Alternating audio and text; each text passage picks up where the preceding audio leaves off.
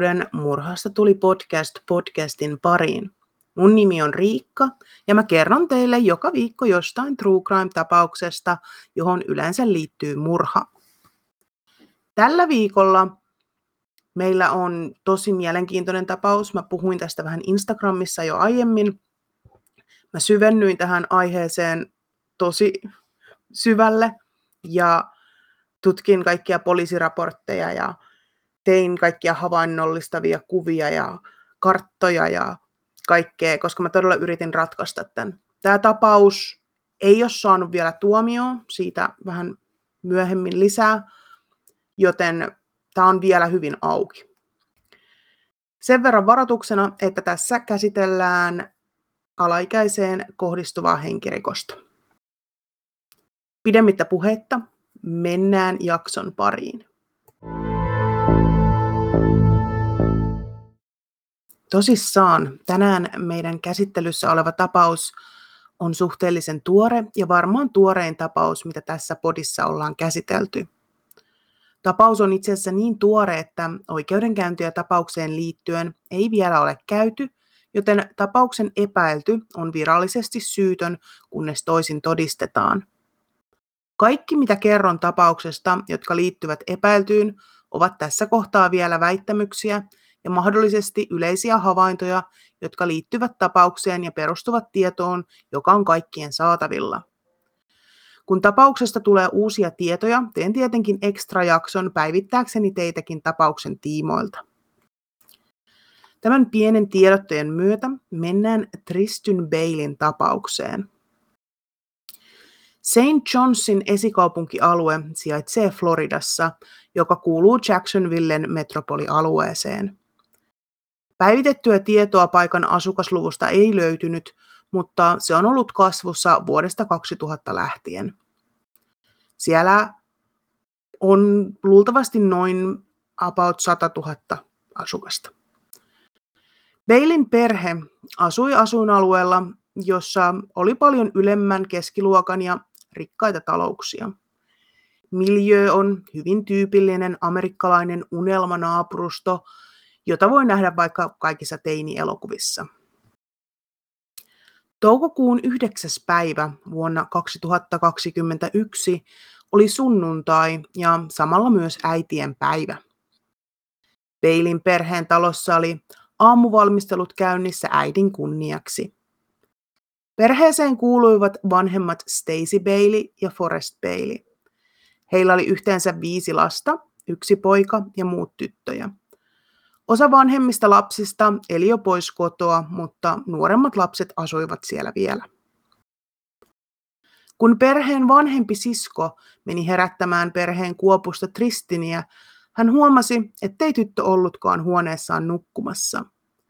Tässä vaiheessa kello oli noin 9.40 aamulla.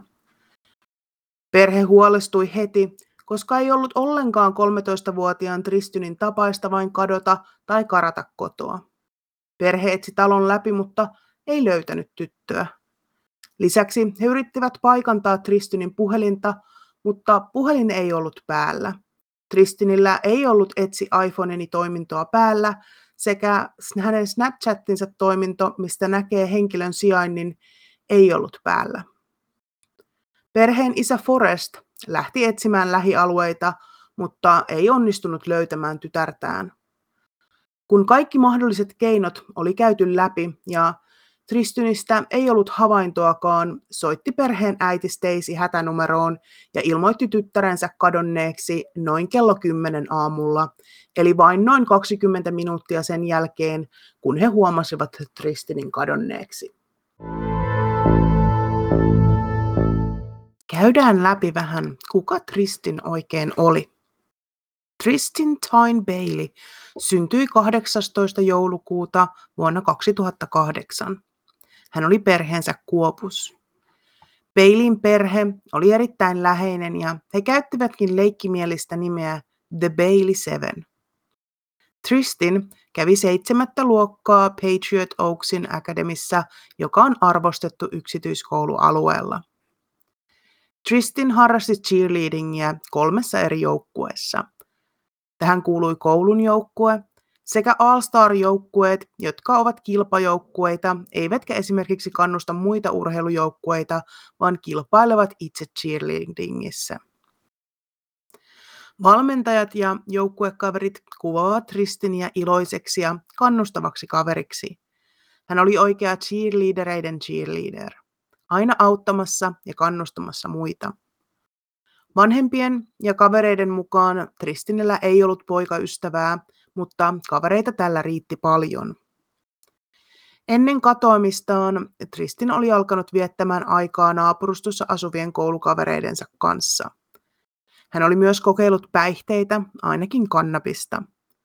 Varmuutta siitä, tiesivätkö Tristinin vanhemmat näistä päihdekokeiluista, ei ole. Usein vanhemmilla on lapsistaan hieman puhtoisempi käsitys kuin mitä totuus on. Palataan kuitenkin nyt Tristinin katoamisaamuun. Poliisi sai aika nopeasti selville, että Tristin oli lähtenyt kotoaan omasta tahdostaan hieman puolen yön jälkeen ja kävellyt ystävänsä Doffis Abserin luo. Doffis asui alle kilometrin päässä Tristinin kotoa, joten matka ei ollut pitkä. Poliisi suuntasi nyt siis Doffisin luokse esittämään kysymyksiä. Doffis kertoi, että Tristin oli todellakin tullut hänen luokseen edellisenä yönä, ja heidän lisäkseen paikalla oli ollut Doffisin paras ystävä Aiden Fucci. Doffisia oli kuitenkin alkanut väsyttämään pian Tristinin paikalle tulon jälkeen ja hän oli pyytänyt ystäviään poistumaan. Doffis oli ilmeisesti kotiarestissa jouduttuaan erotetuksi koulusta väliaikaisesti ja ei sen vuoksi olisi saanut pyytää kavereita kotiinsa. Hän kertoi, että noin kello yksi aamulla Tristin ja Aiden lähtivät pois hänen luotaan yhdessä, eikä hän ollut kuullut heistä sen jälkeen. Itse asiassa hän oli kuullut Tristinin katoamisesta vasta kun poliisit tulivat koputtamaan ovelle. Poliisi suunnisti seuraavaksi Aiden Fujin luo. Aiden asui myös tässä samassa naapurustossa. Hän asui toisessa suunnassa kuin Doffis, joten Tristinin talo jäi ikään kuin poikien kotien väliin.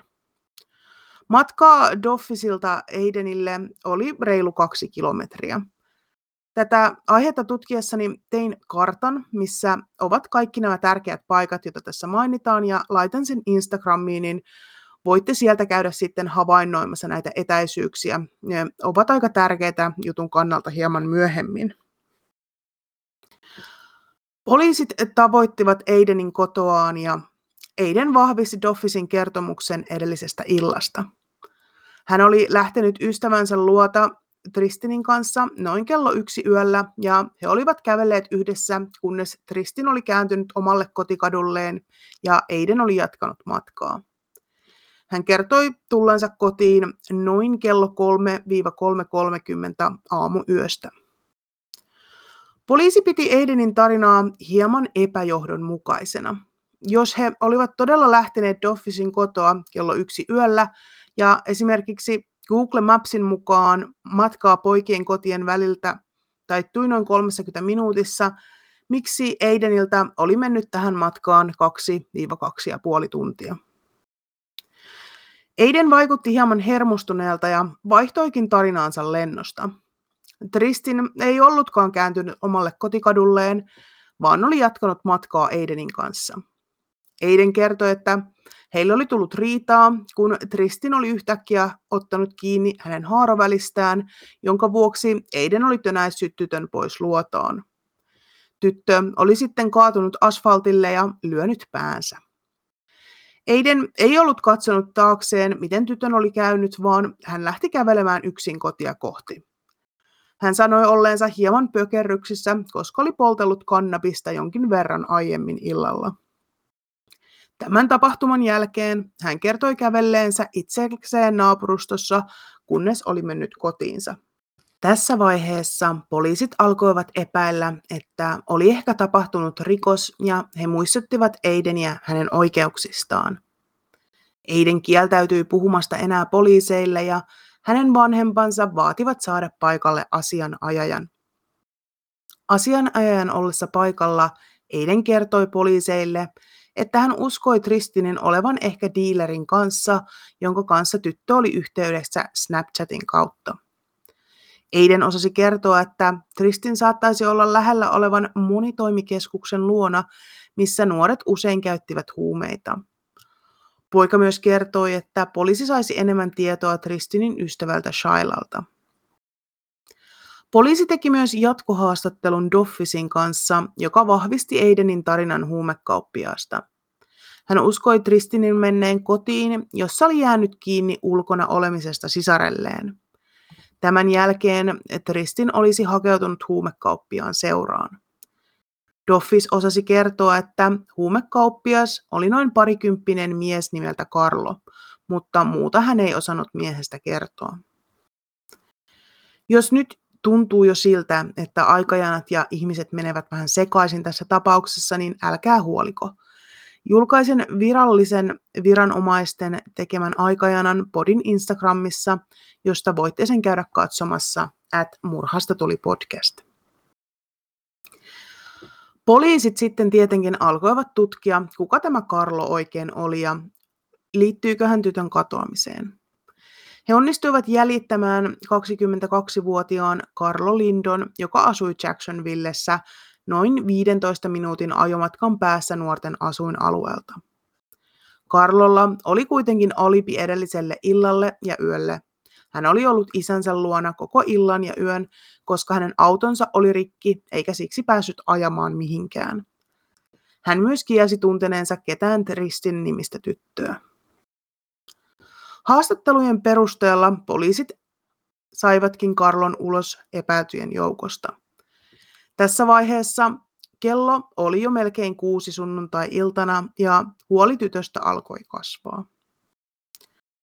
18.06 tapausta tutkinut etsivä sai tiedon, että mies nimeltä Daniel Hart oli ilmoittanut poliisille löytäneensä ruumiin metsäiseltä alueelta samaisesta naapurustosta, missä kaikki tapaukseen liittyvät nuoret asuivat. Ruumis tunnistettiin pian 13-vuotiaaksi Tristin Beiliksi. Tyttö makasi maassa oikealla kyljellään. Hiukset olivat mattaiset ja värjäytyneet punaiseksi verestä. Tyttö oli täynnä terävällä esineellä tehdyistä haavoista. Näitä löytyi hänen kämmenistään, käsistään, kaulalta, päästä ja selästä. Ruumiin avauksessa hieman myöhemmin todettiin, että tyttö oli puukotettu yhteensä 114 kertaa. Kyllä, kuulitte oikein. Häntä oli puukotettu yhteensä 114 kertaa, josta suurin osa oli kohdistunut pään alueelle. Käsiin ja kämmeniin tehdyistä haavoista osa oli sellaisia, jotka menivät läpi lihaksesta ja jopa luusta, joka indikoi sitä, että niitä oli pidetty vasten jotain kovaa. Ruumiin avauksen suorittanut oikeuslääkäri oli sitä mieltä, että Tristin oli luultavasti suojannut päätään käsillään. 49 näistä 114 haavasta olivat Tristinin käsissä ja ne vaikuttivat olevan itse puolustuksessa syntyneitä haavoja. Haavat todettiin syntyneen noin 10 senttimetrin pituisesta yksiteräisestä puukosta.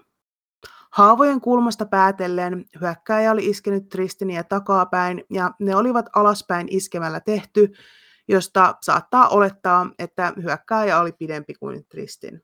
Röntgenkuvassa löytyy myös veitsestä irronnut kärki, joka oli uponnut Tristinin kalloon. Sen uskottiin olevan osa murhaasetta. Lääkäri totesi Tristinin kuolinajaksi 01.45-3.30 edellisenä yönä. Paikalta löytyy myös Tristinin puhelin ja pinkki sähkötupakka.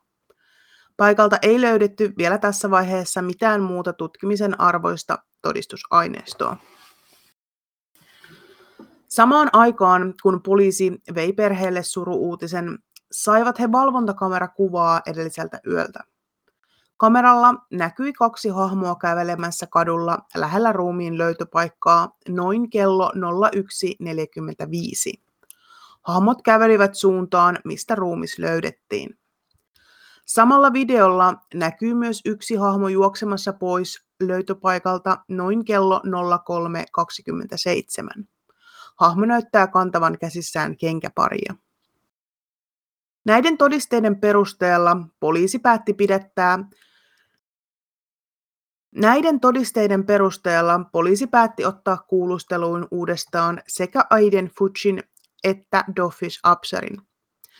Doffish Absherin koko nimi on muuten Doffish Absher kolmas ja hänen isänsä on Doffish Absher junior. Puhun kuitenkin jatkossa Doffiksesta ja Doffiksen isästä, etteivät nämä mene sekaisin.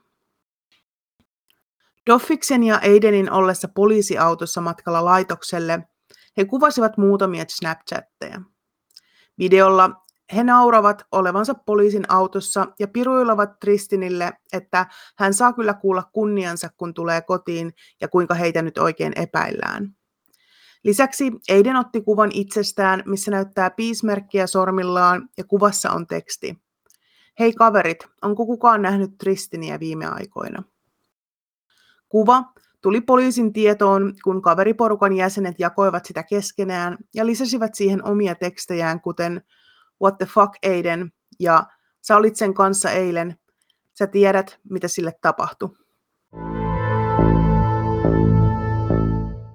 Poliisilaitoksella Aidenin vanhemmat vaativat, että paikalla olisi heidän asianajajansa, joten poika jätettiin vanhempiensa kanssa odottamaan kuulusteluhuoneeseen asianajajan tuloa.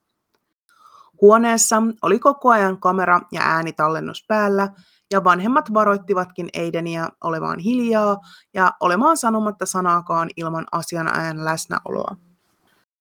Kuitenkin heidän odottaessaan he alkoivat kysellä pojaltaan kysymyksiä. He kertoivat Aidenille, että Tristin oli löydetty läheltä heidän kotiaan. Aiden kysyi, oliko tyttö kunnossa, johon äiti kivahti. Ei, hän on kuollut. Sen takia tämä on nyt niin tärkeää, koska kaikki osoittavat nyt sinuun. Eiden kysyy turhautuneena, miten se mukaan hänen ongelmansa, johon äiti vastaa, että Eiden on viimeinen henkilö, jonka kanssa tyttö nähtiin. He myös kyselevät, onko Aidenille mitään ruhjeita tai muuta, johon poika vastaa, ettei ole. Hän myös kertoo vanhemmilleen tarinan, jonka mukaan tyttö lähti varmasti huumediilerinsä mukaan. Suutelitko häntä tai jotain? Eidenin isäpuoli kysyy, johon Eiden vastasi, että joo suutelin kyllä, mutta ei mitään sen enempää. Sun DNAta on sitten sen ruumiissa, isäpuoli huokaa. Tärkeä todiste Eideniä vastaan tulikin juuri näistä keskusteluista. Vanhemmat kysyivät, miksi Eiden kantoi kenkiä käsissään videolla, jossa näkyy juokseva hahmo. Eiden vastasi, että koska hänen jalkojaan särkiä, ne kengät antoivat hänelle rakkoja. Tällä kommentilla Eiden vahvisti, että se todellakin oli hän juuri tuolla videolla, eikä hän tai hänen asianajajansa voisi myöhemmin kieltää tai haastaa väitettä, että videolla todellakin oli Eiden. Luonnollisesti näette myös tämän videon Instagramissa tai ihan vaan YouTubesta etsimällä. Aidenin äiti Crystal kysyi, mitkä housut Aidenilla oli jalassa sinä iltana, johon Aiden vastasi, että hänellä oli siniset farkut. Entäpä oliko Aiden ihan varma, ettei niillä housuilla ollut mitään? En usko, että on. Kuinka niin? Aiden kysyi, johon äiti Kristal kuiskaa kysyvästi Aidenin suuntaan. Verta? Kristal toteaa Aidenille vielä kerran, että oletko nyt ihan varma, ettei sinulla ollut jalassa kakihousut? Kuulustelujen jälkeen Doffis päästettiin kotiin, mutta Aiden Fuchsille luettiin viralliset syytteet ja hänet pidätettiin epäiltynä toisen asteen murhasta ja hänen osuudestaan Tristinin kuolemaan. Tähän johtivat seuraavat todisteet. Aiden oli viimeinen ihminen, joka oli nähty Tristinin seurassa.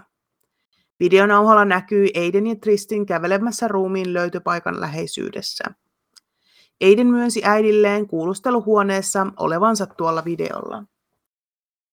Aidenin kotiin tehdystä kotietsinnästä löytyi useita esineitä, kuten vaatteita ja kengät, joista löytyi verta. Kotietsinnässä oli myös löydetty erilaisia hyvin häiritseviä piirustuksia, jotka kuvasivat silvottuja naisten ruumiita ja kuvailujen mukaan saatanallista grafiikkaa. Jos uskallan tässä spekuloida, voisin uskoa kyseessä olevan muun muassa pentagrammeja väärinpäin ja ehkä numero 666. Mutta toki tämä täysin omaa spekulaatiotani. Toinen mielenkiintoinen esine, joka löydettiin, oli puukon tyhjä huotra, joka sopi 10 senttimetrin terään. Seuraavana päivänä ruumiin löytymisestä poliisi suoritti lisää etsintöjä rikospaikalla. Läheisessä lammessa suoritettiin sukelluksia. Tämä lammi sijaitsi noin 35 metriä ruumiista. Sukeltajan onnistui löytämään Book-merkkinen veitsi, jonka terä oli päästä katkennut. Jos muistatte, että ruumiin avauksessa Tristinin kallosta löytyi pala tuota puukkoa. Yllättäen tämä pala sopi lammesta löytyneeseen puukkoon. Lisää mielenkiintoista tietoa tuli, kun poliisi sai käsinsä valvontakameramateriaalia suoraan Fujien kotoa. Heillä oli valvontakamerat sekä sisällä että ulkona. Ensinnäkin kameroilla näkyi Eiden, joka tuli kotiin kantaen käsissään kenkiä ja astui sisään. Kello oli tällöin 03.32, siis viisi minuuttia sen jälkeen, kun hahmokenkien kanssa nähtiin juoksevan kameran ohi lähellä rikospaikkaa. Google Mapsin mukaan tämä matka vie kävellen juurikin tuon viisi minuuttia. Kotiin tullessaan Eiden meni saman tien toiseen kerrokseen makuuhuoneeseensa. Sen jälkeen hän siirtyi kylpyhuoneeseen, josta tuli ulos päällään vain kylpytakki. Eiden liikkui hieman ympäri taloa, mutta on vaikea nähdä mitä hän tekee, koska on yö ja talo on pimeänä. Seuraavana aamuna, kun poliisi tuli paikalle kyselemään vielä tuolloin kadonneeksi oletettua Tristinia, näkyi kameralla nämä kohtaamiset. Kun poliisit lähtevät talolta, Crystal, Aidenin äiti, menee takaisin taloon ja suuntaa Aidenin huoneeseen, jossa hän nostelee ylös erilaisia esineitä lattialta. Pian tulee ulos Aidenin huoneesta pidelleen käsissään sinisiä farkkuja ja suuntaa kylpyhuoneeseen. Siellä hän laittaa housut lavuaariin ja alkaa pestä niitä. Jonkin aikaa niitä pestyään hän poistuu kylpyhuoneesta ja suuntaa omaan makuuhuoneeseensa vieden housut sinne. Hieman myöhemmin hän on yhteydessä miehensä serkun vaimoon Victoriaan. Victoria tulee paikalle ja Crystal näyttää hänelle sinisiä farkkuja ja naiset näyttävät tutkivan niitä tarkasti. Hieman myöhemmin Crystal palauttaa farkut takaisin Aidenin huoneeseen.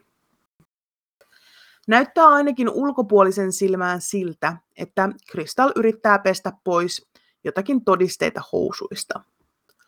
Poliisi löysi kotietsinnän yhteydessä myös jäämiä verestä juurikin tuolta lavuaarista ja sen alla olevasta viemäristä. Myös siniset farkut löydettiin ja niissä todettiin olevan jäämiä verestä. Sukulaisnainen Victoria myös antoi valaehtoisen todistuksen poliisille myöhemmin, jossa kertoi Krystallin esitelleen housuja hänelle ja kysyneen, näkikö nainen niissä jotain outoa, ja kertoi pesseensä niitä. Victoria oli kertonut Krystallille, että hän voisi joutua vaikeuksiin, koska oli tehnyt niin.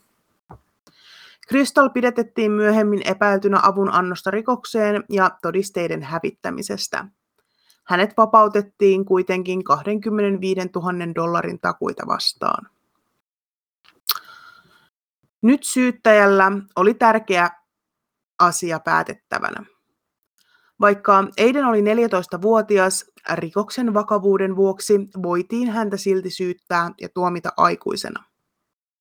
Floridassa lain mukaan syyttäjä ei tarvitse tuomarin lupaa ohittaakseen nuoriso-oikeuden ja vieden tapauksen suoraan tavallisen rikosoikeudellisen käsittelyyn syytetyn ollessa 14-15-vuotias, jos rikos on tarpeeksi vakava.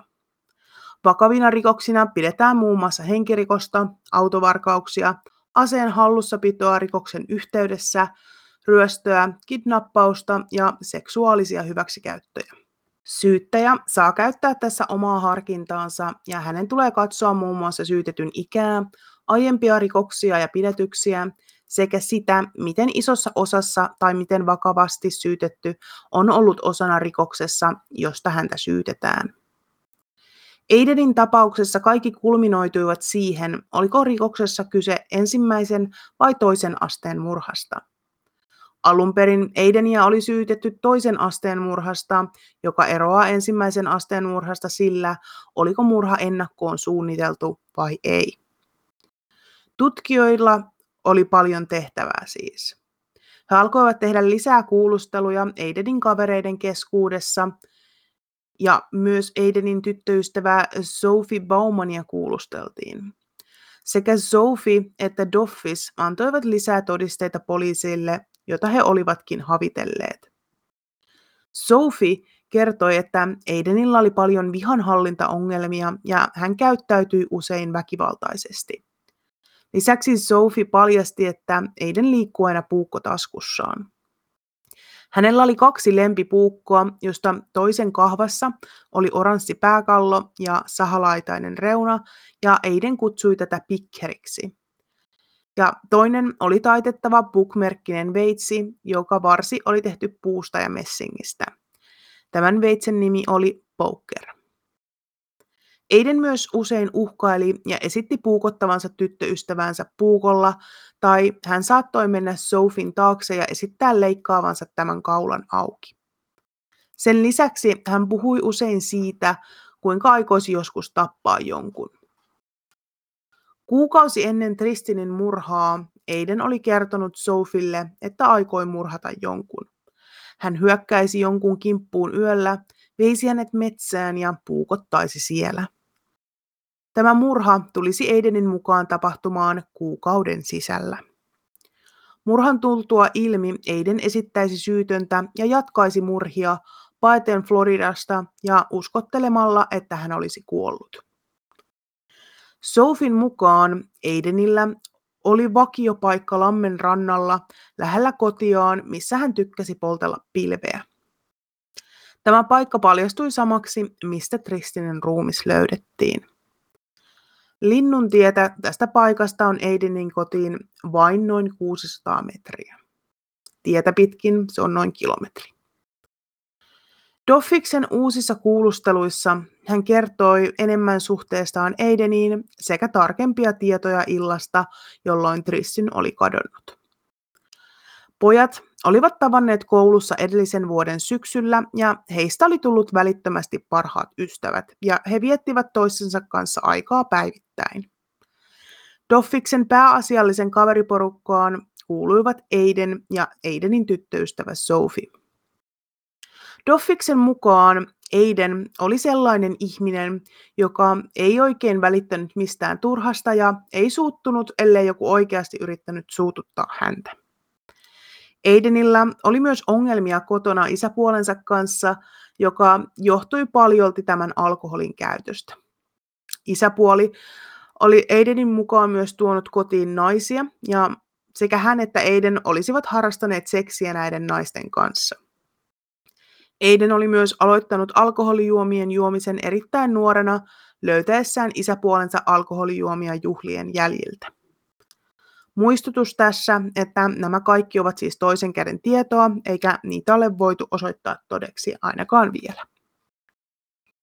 Poliisi esitteli Doffikselle lammesta löytynyttä veitsen kuvaa ja Doffis sanoi, että se oli tuhannen prosentin varmuudella sama veitsi, jonka Eiden omisti ja kertoi sen veitsen nimen olevan Poker. Eli hän samalla vahvisti Sofiin tarinan tästä veitsestä. Samoin hän vahvisti, että Eiden oli tosiaan kehuskellut haluavansa tappaa jonkun ja puhui tästä aika usein. Etenkin Eiden oli kiinnostunut viiltämään jonkun kaulan auki ja Eidenin omien sanojen mukaan se olisi todella tyydyttävää katsella, kun veri pulppuaa ulos. Doffis oli Tristinin kaveri ja sanoi, että Tristin oli ollut hänen talossaan samaan aikaan Aidenin kanssa vain noin kaksi tai kolme kertaa. Yleensä, jos he viettivät aikaa, he olivat kahdestaan Tristinin kanssa. Aiden oli kuitenkin alkanut puhumaan Tristinistä siihen sävyyn, että olisi ehkä kiinnostunut tästä, vaikka Aidenilla olikin jo tyttöystävä. Lauantaina kahdeksas päivä, eli päivä ennen Tristinin katoamista, Eiden oli tullut Doffiksen kotiin noin kello kahdeksan illalla. He skeittasivat pihalla ja menivät sitten pelaamaan videopelejä sisälle. Illalla kello 23.30 he menivät ulos polttamaan CBD-pitoista kannabista. CBD-pitoinen kannabis ei ole päihdyttävää, tosin kuin THC-pitoinen kannabis, jota käytetään esimerkiksi viihdekäytössä. Eiden oli tästä hieman pahoillaan ja kiukutteli, kun ei saanut kunnon pilveä. Doffis kysyi, haluaisiko Eiden, että hän kutsuisi Tristinin heidän seuraansa, koska hän usein pyysi tyttöä paikalle, kun hänellä oli ystäviä kylässä. Aidenin mielestä tämä oli hyvä idea ja he soittivat Tristinille. Pojat suostuttelivat Tristinin hiippailemaan ulos talostaan ja tulemaan Doffisin luo. Tyttö saapuikin Doffiksen talolle noin puoli yksi yöllä. Koska Doffis oli jo väsynyt, meni hän sänkyynsä katselemaan TikTok-videoita ja Tristin meni Aidenin kanssa ulos polttelemaan pilveä. Parivaljakko herätti Doffiksen kello yhden aikaan yöllä ja poika käski heitä lähtemään kotiinsa. Sen jälkeen Doffis nukahti ja kuuli Tristinin kadonneen vasta kun seuraavana aamuna poliisit tulivat hänen ovelleen. Kaikkien näiden todisteiden nojalla Eidenia päätettiin syyttää aikuisena ja hänen syytteensä muutettiin ensimmäisen asteen murhaksi. Eideniä kuultiin oikeudessa kesäkuussa 2021, jossa hän sanoi olevansa syytön. Varsinaisen oikeudenkäynnin piti alkaa marraskuussa 2022, mutta Fujin asianajajatiimi anoi siirtoa ja se myönnettiin. Oikeudenkäynnin on tarkoitus alkaa helmikuussa 2023. Vaikka Eideniä pidetään rikosoikeudellisesti aikuisena, ei tuomiota voida langettaa samalla lailla kuin oikeasti aikuisille. Floridassa on voimassa kuolemantuomio, mutta Aidenin iän vuoksi sitä ei voida hänelle langettaa. Jos Aiden todetaan syylliseksi, odottaa häntä elinkautinen vankeus. Ketään muuta ei epäillä osalliseksi Tristinin murhaan. Voitte olla varmoja, että podcasti seuraa tätä tapausta ja teen tosiaankin päivitysjakson heti, kun tiedämme enemmän tapauksesta. Lisäksi päivitän hyvin aktiivisesti podin Instagramia tämän sekä muiden esillä olevien tapausten tiimoilta. Tällä kertaa en halua spekuloida tapausta, joka on vielä niin kesken tuomioiden osalta, vaikka minulla oma mielipide onkin siitä, onko Eiden syyllinen vai ei. Kuitenkin lain silmissä hän on syytön niin kauan kuin toisin todistetaan. Käykää tosiaan Instagramin puolella katsomassa virallinen aikajana ja kaikki kuvat ja videot, jotka tapaukseen liittyvät, sekä tekemäni kartta ja siihen merkatut paikat. Instagramin löytää nimimerkillä at murhasta tuli podcast. Ja jakson kuvauksessa on myös linkki tähän. Instagramin puolella voi myös muutenkin olla yhteydessä ja jättää vaikka jaksotoiveita tai tulla keskustelemaan tapauksista. Lisäksi mulle voi laittaa sähköpostia osoitteeseen murhasta tuli podcast at gmail.com. Mun osalta tämän viikon jakso oli tässä. Ensi viikolla jostain toisesta murhasta tulee podcast. Moi moi!